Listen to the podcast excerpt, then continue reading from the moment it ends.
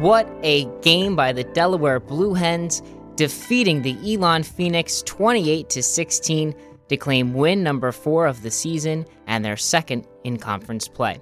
I'm Brandon Holvek, and this is the Delaware Football Roundup.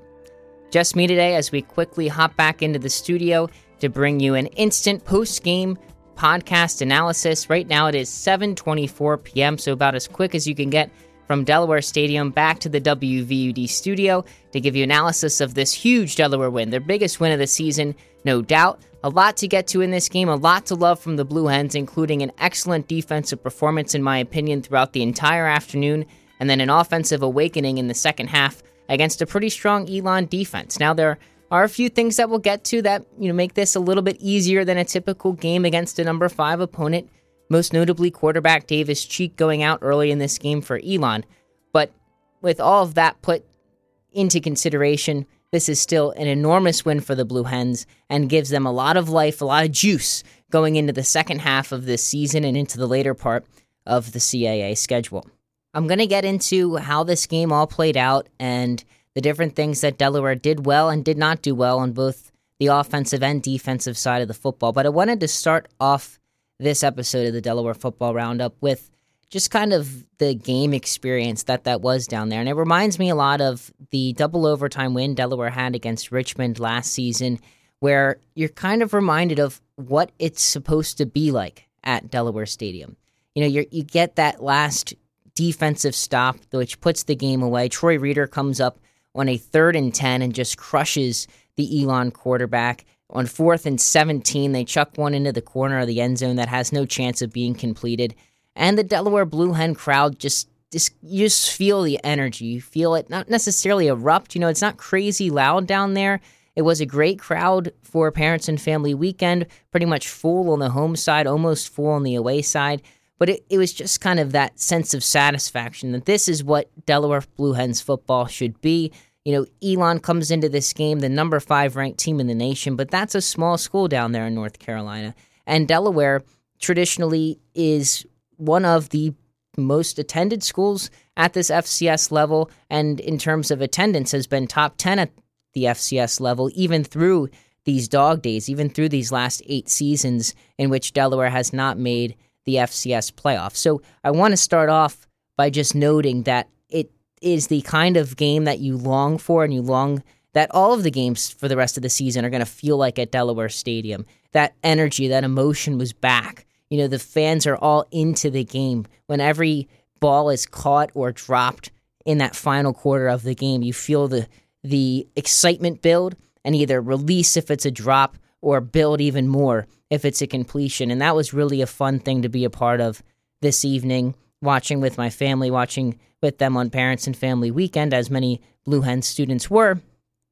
And, I mean, we were all certainly treated to quite a contest between the Blue Hens and the Phoenix. You know, you, you go into seasons with Parents and Family Weekend and Homecoming hoping that as a school you're probably trying to schedule the worst possible opponent. You want to guarantee you win. You want people to come in and be happy, have a good time before and after the game, and watch the team win. But when you can have this type of win against a team that has all the momentum in the world coming into the game, and you're the ones who come out of the game with all the momentum, that's really exciting. That's really special. And I just wanted to highlight that right off the top. And not to say, you know, all Delaware football is definitively back, because who knows? There's a lot of season left to be played. There's a lot of good games, a lot of good teams on the schedule that Delaware still has to face. And when we sat here, I guess a week deeper into the season, after that double overtime win against Richmond, it gave that Delaware football feeling is back, and there were still some things that happened in the final four weeks of the season where the Blue Hens weren't able to make the playoffs,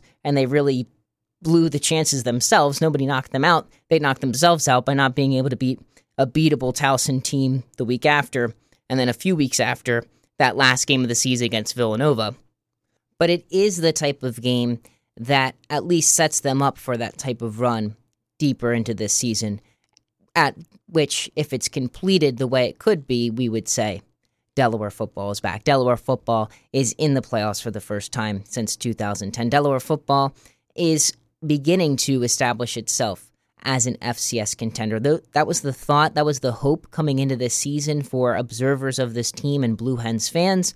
It seemed like it wasn't really going to play out that way based on some of the things that started this season off. That loss against Rhode Island gets you down to open the year, but now we're starting to see this team play up to its potential, and it does so especially in this game on the defensive side of the ball, and that's where we'll start.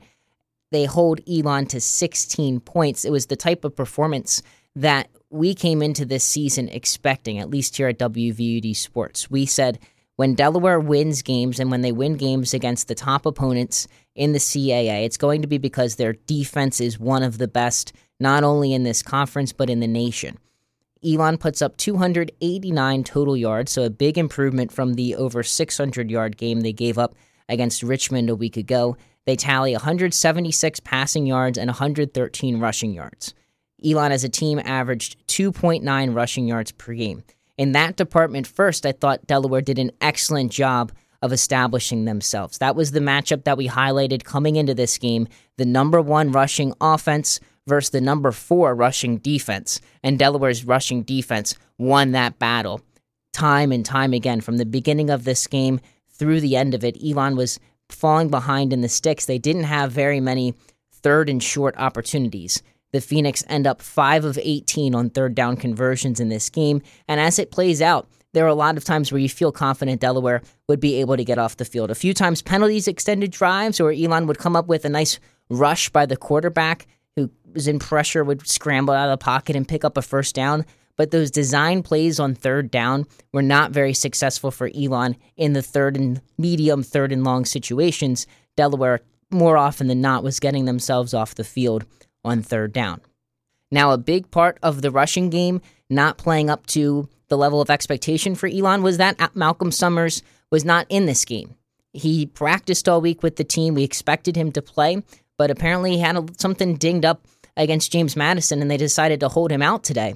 So the C A A's leading rusher was not a part of this game. He came into the game averaging one hundred eighteen rushing yards per game. That's certainly a factor, but as we also detailed coming into this week against Elon, this is a team that has had success running without Malcolm Summers. Not quite the success they have with him, but without Dejan McNair last year in five starts was pretty solid, and Elon was still able to make the playoffs when Summers missed the final five games of the season. McNair, fourteen for thirty-two. Thomas, the other option, twelve for forty-nine, a little bit better, but largely they held the ground game in check, and that's where it really started for the Blue Hens defense. And then in the secondary, you know, they don't make all the plays that they made against Richmond, where they had five interceptions and six takeaways, but they made enough plays. The longest play of the game was a fifty-two yard completion from Jalen Green to Cole Taylor. It set up the first Elon touchdown of the game. The big pass play came once again against Nick, uh, Nigel Hill, the corner for the Blue Hens, which we can talk about a little bit later on. But outside of that one play, you know, they made Elon try to pick up chunks, and the Phoenix really were unable to sustain those eight, nine, ten play drives, whereas the Blue Hens were able to control the ball, were able to control the clock. They come out of this winning the time of possession battle thirty-two oh seven to twenty-seven fifty-three. The offense gave the defense time off the field to rest, which is something that we talked about a lot in the North Dakota State game when the defense seemed to be playing snap after snap, drive after drive. Today they were well rested, and they really came to play. It was a, a fabulous performance by the defense all the way around. Troy Reeder, once again, leads the team in tackles with fifteen, eight of them solo. He came into the game leading the C A A in tackles per game. I imagine he'll lead the C A A once again as we head into the next week of the season. Charles Bell had ten tackles, Colby Reeder with seven, and I really thought Ray Jones played well, playing in that bandit linebacker role where he split out over the slot a lot of the time. Later in the game, they started bringing him up to the line of scrimmage every now and then, letting him rush the quarterback and rush the running game. And he made some pretty nice plays. A couple times he had chances at interceptions. He'd jump up on quick screens or R P Os and knock the ball down from the quarterback. Other times he hurried throws, and then he made a few plays just out in space, one-on-one, where he's preventing either a wide receiver who's catching a short pass off an R P O or a running back who's out in space from picking up further yardage. I thought Ray Jones played excellently in this game, but Troy Reeder, too, you can't ignore that stat line. fifteen tackles, eight of them solo again, four and a half for a loss. He had a sack late in the game. He'll be the C A A Defensive Player of the Week unless somebody somewhere else had two or three interceptions. One of the best games you'll see from a linebacker at this level, and he leads the Blue Hens defense through an excellent performance throughout the entire afternoon, keying the Blue Hens to this victory. Now let's talk about the offense, and I want to go back to a specific point in the game to launch this conversation. It was about nine minutes to go. Delaware gets the ball, trailing sixteen to fourteen. And they come out from their thirty-two-yard line, nine forty-five exactly, on the clock. And they come out with Joe Walker at quarterback in pistol. And they run two times with Joe Walker executing the offense, picks up a first down. They run a third time. They're controlling the clock. And then they take a couple shots. They they did miss Joe Walker open on a little crosser with he and Scarff. Kehoe went to Scarff. The pass was broken up. I thought Walker might have been open for a touchdown there. After that, though, they draw the pass interference on a deep attempt to Vinny Papali. And then the drive kind of stalls. You know, they got going pretty well with the ground game to that point, you know, starting in their, deep in their own territory. I like that they gave them that different look with Joe Walker, and it was pretty successful. But now they're on the Elon side of the field, and it's third and long. Kehoe in shotgun. It's pretty loud. I was down in the end zone that the Blue Hens were going toward. He's in shotgun. Elon brings pressure. Five or six defensive players coming at Kehoe, and one of them, one of the linebackers or defensive backs, is coming up the middle almost untouched.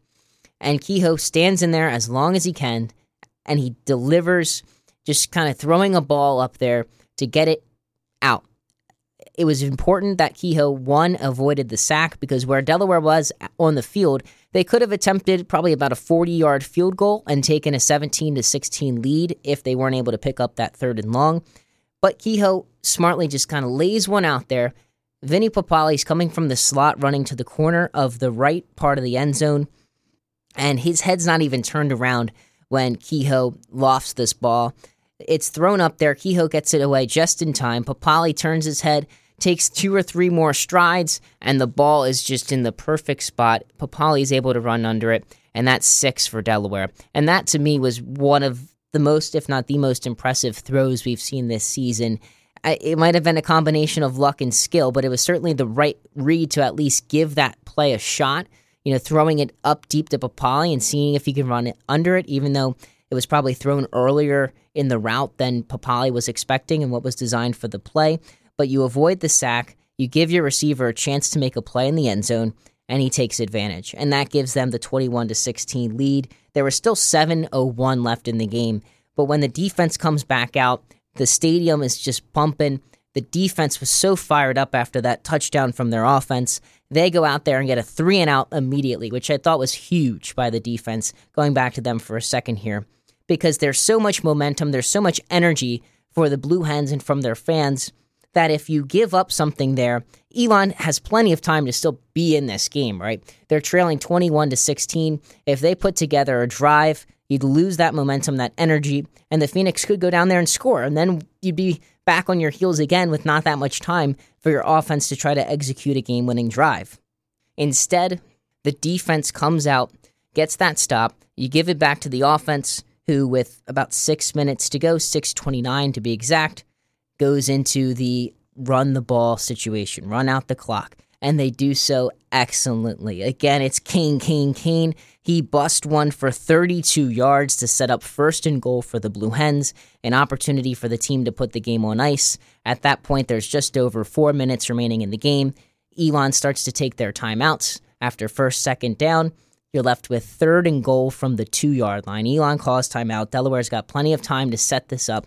And I just absolutely love the play design on third and goal, leading twenty-one to sixteen with a chance to put the game away. Again, in this situation, if Delaware's held out of the end zone, Elon would have had an opportunity to tie the game. They would have needed a touchdown and a two-point conversion with about three forty-five left in the fourth quarter. So not exactly likely that Elon would have done that at this point of the game with the way that the Blue Hens defense was performing, but they would have had a chance to do so.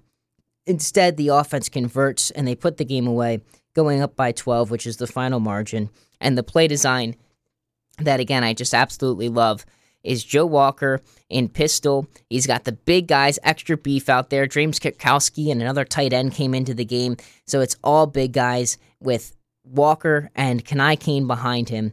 And Walker motions from the quarterback spot out wide. There's a bunch of confusion among the Elon Phoenix defense. Who's going to go out and line up over Walker? I think two or three guys kind of step toward that way. And as that happens, they direct snap to Kanai Kane. He runs up to the goal line. He's got one guy to put his shoulder into, and he pushes the ball over the goal line for six. The, that final sequence by the Blue Hens offense, that final nine minutes of action, was really impressive to see. To see them execute the touchdown drive, which finishes with the deep pass to Papali. When they really needed a touchdown, they were able to come through with the air assault. And then when they have the lead, to put the game on ice the way they did with the big running drive. It was all runs. A six-play, fifty-three-yard drive takes up two and a half minutes down the stretch in this game. It was exactly what you would want your offense to do in that situation. The Blue Hens executed excellently as an offense in those final nine minutes and forty-five seconds. So I give them tons of credit for what they were able to do there at the end of the game. Now, it wasn't all perfect for the Blue Hens offense, and early in this game, it had shades of the Rhode Island performance where, you know, they make those three turnovers plus the drop from Owen Tyler, and all of a sudden you're thinking, man, if one of these things went the other way, we win a very winnable game. It felt that this might be one of those types of games early on. Delaware commits three early turnovers. The first on the second play of the game. Kehoe is keeping it on like an option play. He fumbles. I didn't get a great look at it to see if it was just a really good play by the defense or if it was something that Kehoe did, but he fumbles one away. Then on one of their next few drives, Kehoe is throwing to Joe Walker on a crossing route over the middle. The throw is a little bit high and behind Walker. It bounces off his hands right into the arms of a defensive back. That's a play where it kind of just doesn't break your way. I mean, you'd love Kehoe to get that throw down and hit Walker right in the numbers, and that's a fifteen, twenty-yard completion. But the defensive back has to be in the right exact spot where that ball tips to. So you get kind of unlucky with that second play, and you're thinking, man, things are really not going our way. If we're playing the number five team in the nation, how are we going to come back from two early turnovers? They're not going to turn the ball over as many times as Delaware is. So you do that early in the game, and then you come up with the third one, which is really the back breaker. Elon at that point had already scored seven after that big fifty-two-yard completion to Cole Taylor against Nigel Hill. And on the next turnover, Kehoe is pressured on a corner blitz, cat blitz. The corner's untouched, comes to Kehoe's blind side, strip sack. Elon is set up inside the Blue Hens' thirty-yard line. The defense, yet again, holds them out of the end zone, holds them to three. They did that a couple on all of these turnovers, really. Going back to the defense again, just to highlight what a great performance they had. Delaware turns it over three times in the first half. They yielded just three points off those turnovers. The first two times, the defense gets stops. That last time, after the Kehoe fumble, the second Kehoe fumble, they're backed up inside their thirty-yard line. They hold Elon to a field goal there, which was huge again. On that second Kehoe fumble, I thought he could have done a better job of tucking the ball in once you feel the pressure, once you feel the contact from the blind side, but you know, it is a good play design. You give Elon credit for drawing it up in a good spot. They get the big play. So offensively, that's something that you're absolutely going to look back to and want to clean up as an offense, but it's still really impressive that you're able to be minus three in the turnover battle and beat a team by twelve points. Early on, things were a little slow. I, I, I wanted them to get Joe Walker a bit more involved. I was sitting there saying, where... Where is Joe Walker? I haven't seen him have a catch yet. I thought he'd be a big factor in this game, and it seemed that Delaware agreed. They put him out there on kickoffs for the first time this season just to try to get the ball in his hand. Second half, Walker was certainly involved. I mean, his numbers aren't going to jump off the page like they did in the last couple of games, but two catches, twenty-five yards, four runs for seventeen, but they were timely. They were on that last drive where they're trying to run out the clock. And then he has another one of those trick play passes down the field, a thirty-seven-yard completion this week to Gene Coleman, which fired up the second touchdown pass of the game to Charles Scarff, which at that point put Delaware ahead fourteen to ten. It was their first lead of the game.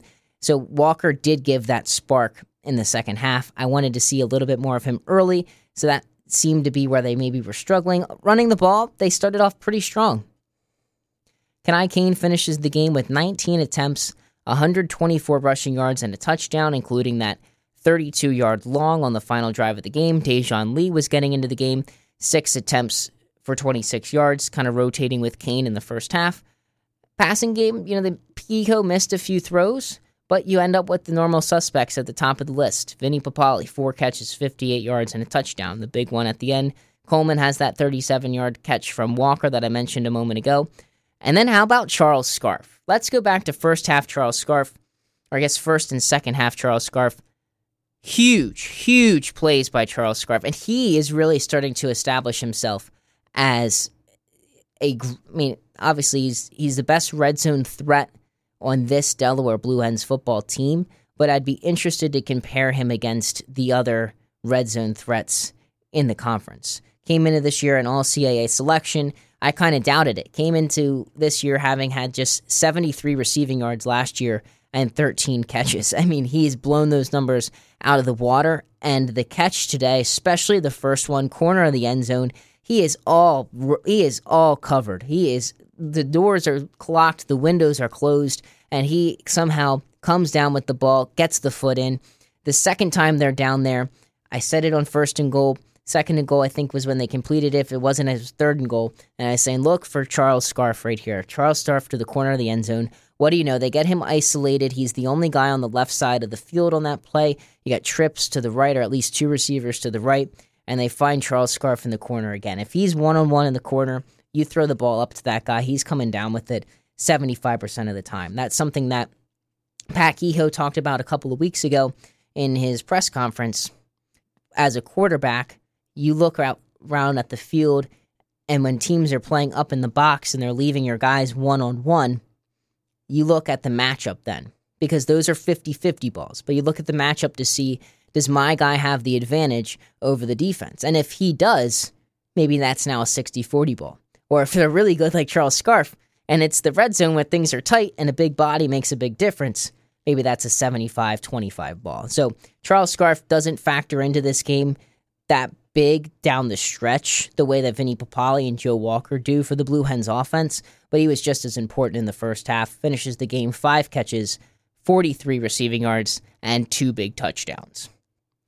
So overall, Delaware played a great game. The defense was really good from start to finish. The offense started slow, but in the second half, they perform very well when it counts the most. But you might be sitting here now as a Blue Hen fan with a little bit of pessimism or a little cynical after the way that this one played out, because this is a team that lost its starting quarterback in the middle of the game and was playing without its top running back. So you might be sitting here saying, everybody's getting crazy too excited about this win over the number five team. Let's remember they didn't have their guys today. And I think that's an entirely valid point. Davis Cheek last year was the C A A Offensive Rookie of the Year. He had been playing pretty well so far this season. The passing yards in terms of volume weren't great, but they were very efficient and very accurate. But as we all know, this was a team built around the ground game, and today, as we mentioned before, they don't have Malcolm Summers at all, the C A A leading rusher. Cheek, they start the game with him. He attempts just five passes before he goes down with a non-contact knee injury. Looked like it might have been pretty serious, was not contacted again. He just kind of goes down, and the Blue Hens touch him and sack him in the backfield. Uh, but to that to that overall point, to, to, to the cynics out there saying, hey, this is an Elon team that was without their dogs. This is not cr- a crazy win. Delaware should have won this game. I, I say to you, great point. That makes a lot of sense. And it does take a little bit away from this win. It It's not quite the same as beating most number five teams in the country. But with that being said, you know, Delaware played the team that was in front of them. And that that's the way that this game shook out. Delaware could have lost players too. They did lose a couple players. They didn't have Colin Wallace, the center, because of sickness. Mario Farinello plays center, and Chuka Azuzo comes in at left guard. They didn't have Teni Adewusi for the first half because he was ejected from last week's game, so Nigel Hill starts, and Hill gets burned deep on the fifty-two-yard completion to Cole Taylor. Uh, injuries are part of this game, and For Delaware to be successful, they're going to need to be healthy through the rest of the season. So far, Delaware's been very fortunate. They haven't had any major injuries. I can't even think of really one starter who's had to miss more than a game with an injury. And Elon got unlucky today. No Malcolm Summers, no Davis Cheek. That's obviously going to change what they can do offensively. Uh, but Delaware played the team that was in front of them. And they made enough plays when it mattered most to get this win. And they should get some credit for beating a team that comes into this one as the best in the C A A record-wise and the number five team in the country. As we mentioned ad nauseum before the game, Elon last week beat James Madison twenty-seven to twenty-four in Harrisonburg.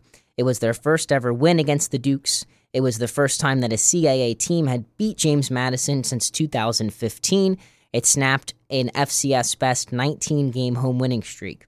It was an an impressive win, something we haven't seen in this conference in quite some time. We all talk about how good James Madison is, and all of that talk is absolutely true. They've been the class of the C A A for the last three or four seasons. Elon was the first team to take them down, which got them to this number five ranking. They also had three really good wins before that. This is a really good football team who had some unfortunate losses due to injury in the beginning part of this game, and Delaware is the beneficiary, but they should still get credit for this win, for the twenty-eight to sixteen win, and really not even being that close when it comes down to it at the end. They didn't really just nudge this one out. They controlled the win in the fourth quarter, and they should get some credit for that. So now you might be thinking, well, what does this game mean for the Blue Hens season? Well, first of all, it jumps them to four and two overall and two and one in C A A play. And in my opinion, it puts them into the top twenty-five for the first time this regular season. They were in the preseason top twenty-five. They fell right out of the poll after the loss against Rhode Island. To me, this win puts them back into the top twenty-five, probably in the eighteen to twenty-five range. But beyond that, it really doesn't mean a whole lot. There's still a lot of football left to be played. This game doesn't get, guarantee them anything in the way of C A A standing or playoff seeding or a playoff spot. There are a lot of games that Delaware still has to win, not just play close in. There are games they have, have to win down the stretch in this season in order to reach their goal of making the playoffs and to meet expectations for most Blue Hens fans. It's a great step in the right direction. I think it becomes their signature win so far this season. It's a great win to put up against other teams when we compare resumes at the end of the year, especially if Elon bounces back, as I expect they will, as long as Davis Cheek is not out for an extended period of time. Elon bounces back and continues to be a playoff contender. That win against Elon looks pretty good down the stretch when you're comparing Delaware to other teams. As we've talked about a little bit before on this podcast and on Blue Hen Sports Cage, Rhode Island playing well also really helps Delaware's case. It makes that loss in week one not look quite as bad. Now, the Rams lost today in a close one against Maine, thirty-eight to thirty-six. Both of those teams are four and two, as are the Blue Hens. So as we look at the standings right now as they shake out after this week six, Delaware is right back into the mix of things, right back into the thick of it. The Rhode Island loss, though it hurts, and you'd love to have that win right now and be perfect in C A A play, it's not going to end their season in week one, right? Because they come up with this upset win against Elon that puts them right back kind of on track. As we look at the C A A standings real briefly here, Towson is on top. They're three and oh in the conference after a win today against William and Mary and five and one overall.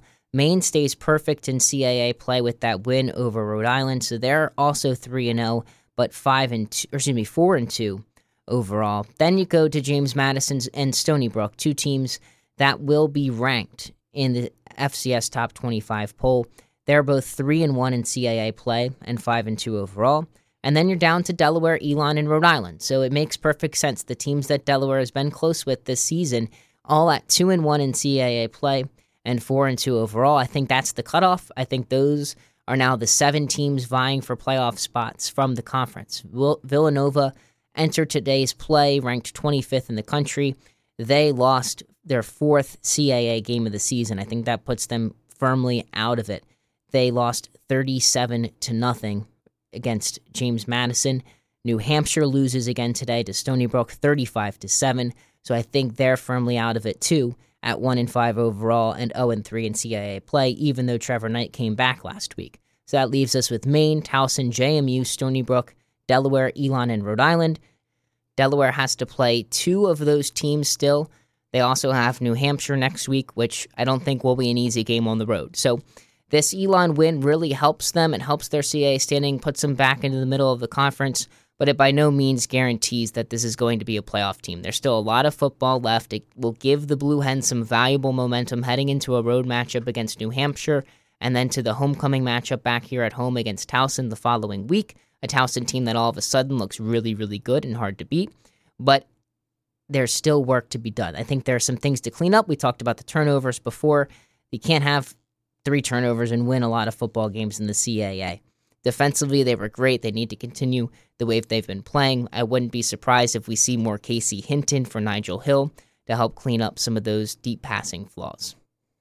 So again, overall, an exciting, a very, very fun Delaware football game. They win it twenty-eight sixteen to move to four and two on the season and two and one in C A A play. I'm very impressed by the defense and by the way that the offense closed this one. A quick programming note, since there was nobody else with me on this episode, we're going to give you a special edition kind of mid-season review at the early part of this week with most likely myself and Jake Lampert, maybe a couple of other of our W V U D sports guys to get some of their thoughts in here as we hit the midway mark. We're six games in, five games to go in the regular season. So I think what we're going to do is we're going to grade each position group as a way of talking about this Blue Hens team as a whole and how our expectations have been met or haven't been met by the different groups on this team. And then we'll be back on Thursday with a preview of New Hampshire on our Blue Hen Sports Cage radio show, five to seven p.m. on ninety-one point three W V U D, and an abridged version of that show available right here on the Blue Hen Sports Cage podcast feed. Delaware gets a signature win over number five Elon, twenty-eight to sixteen. I'm Brandon Holvek. Thank you for listening to the Delaware Football Roundup. We'll talk to you guys soon.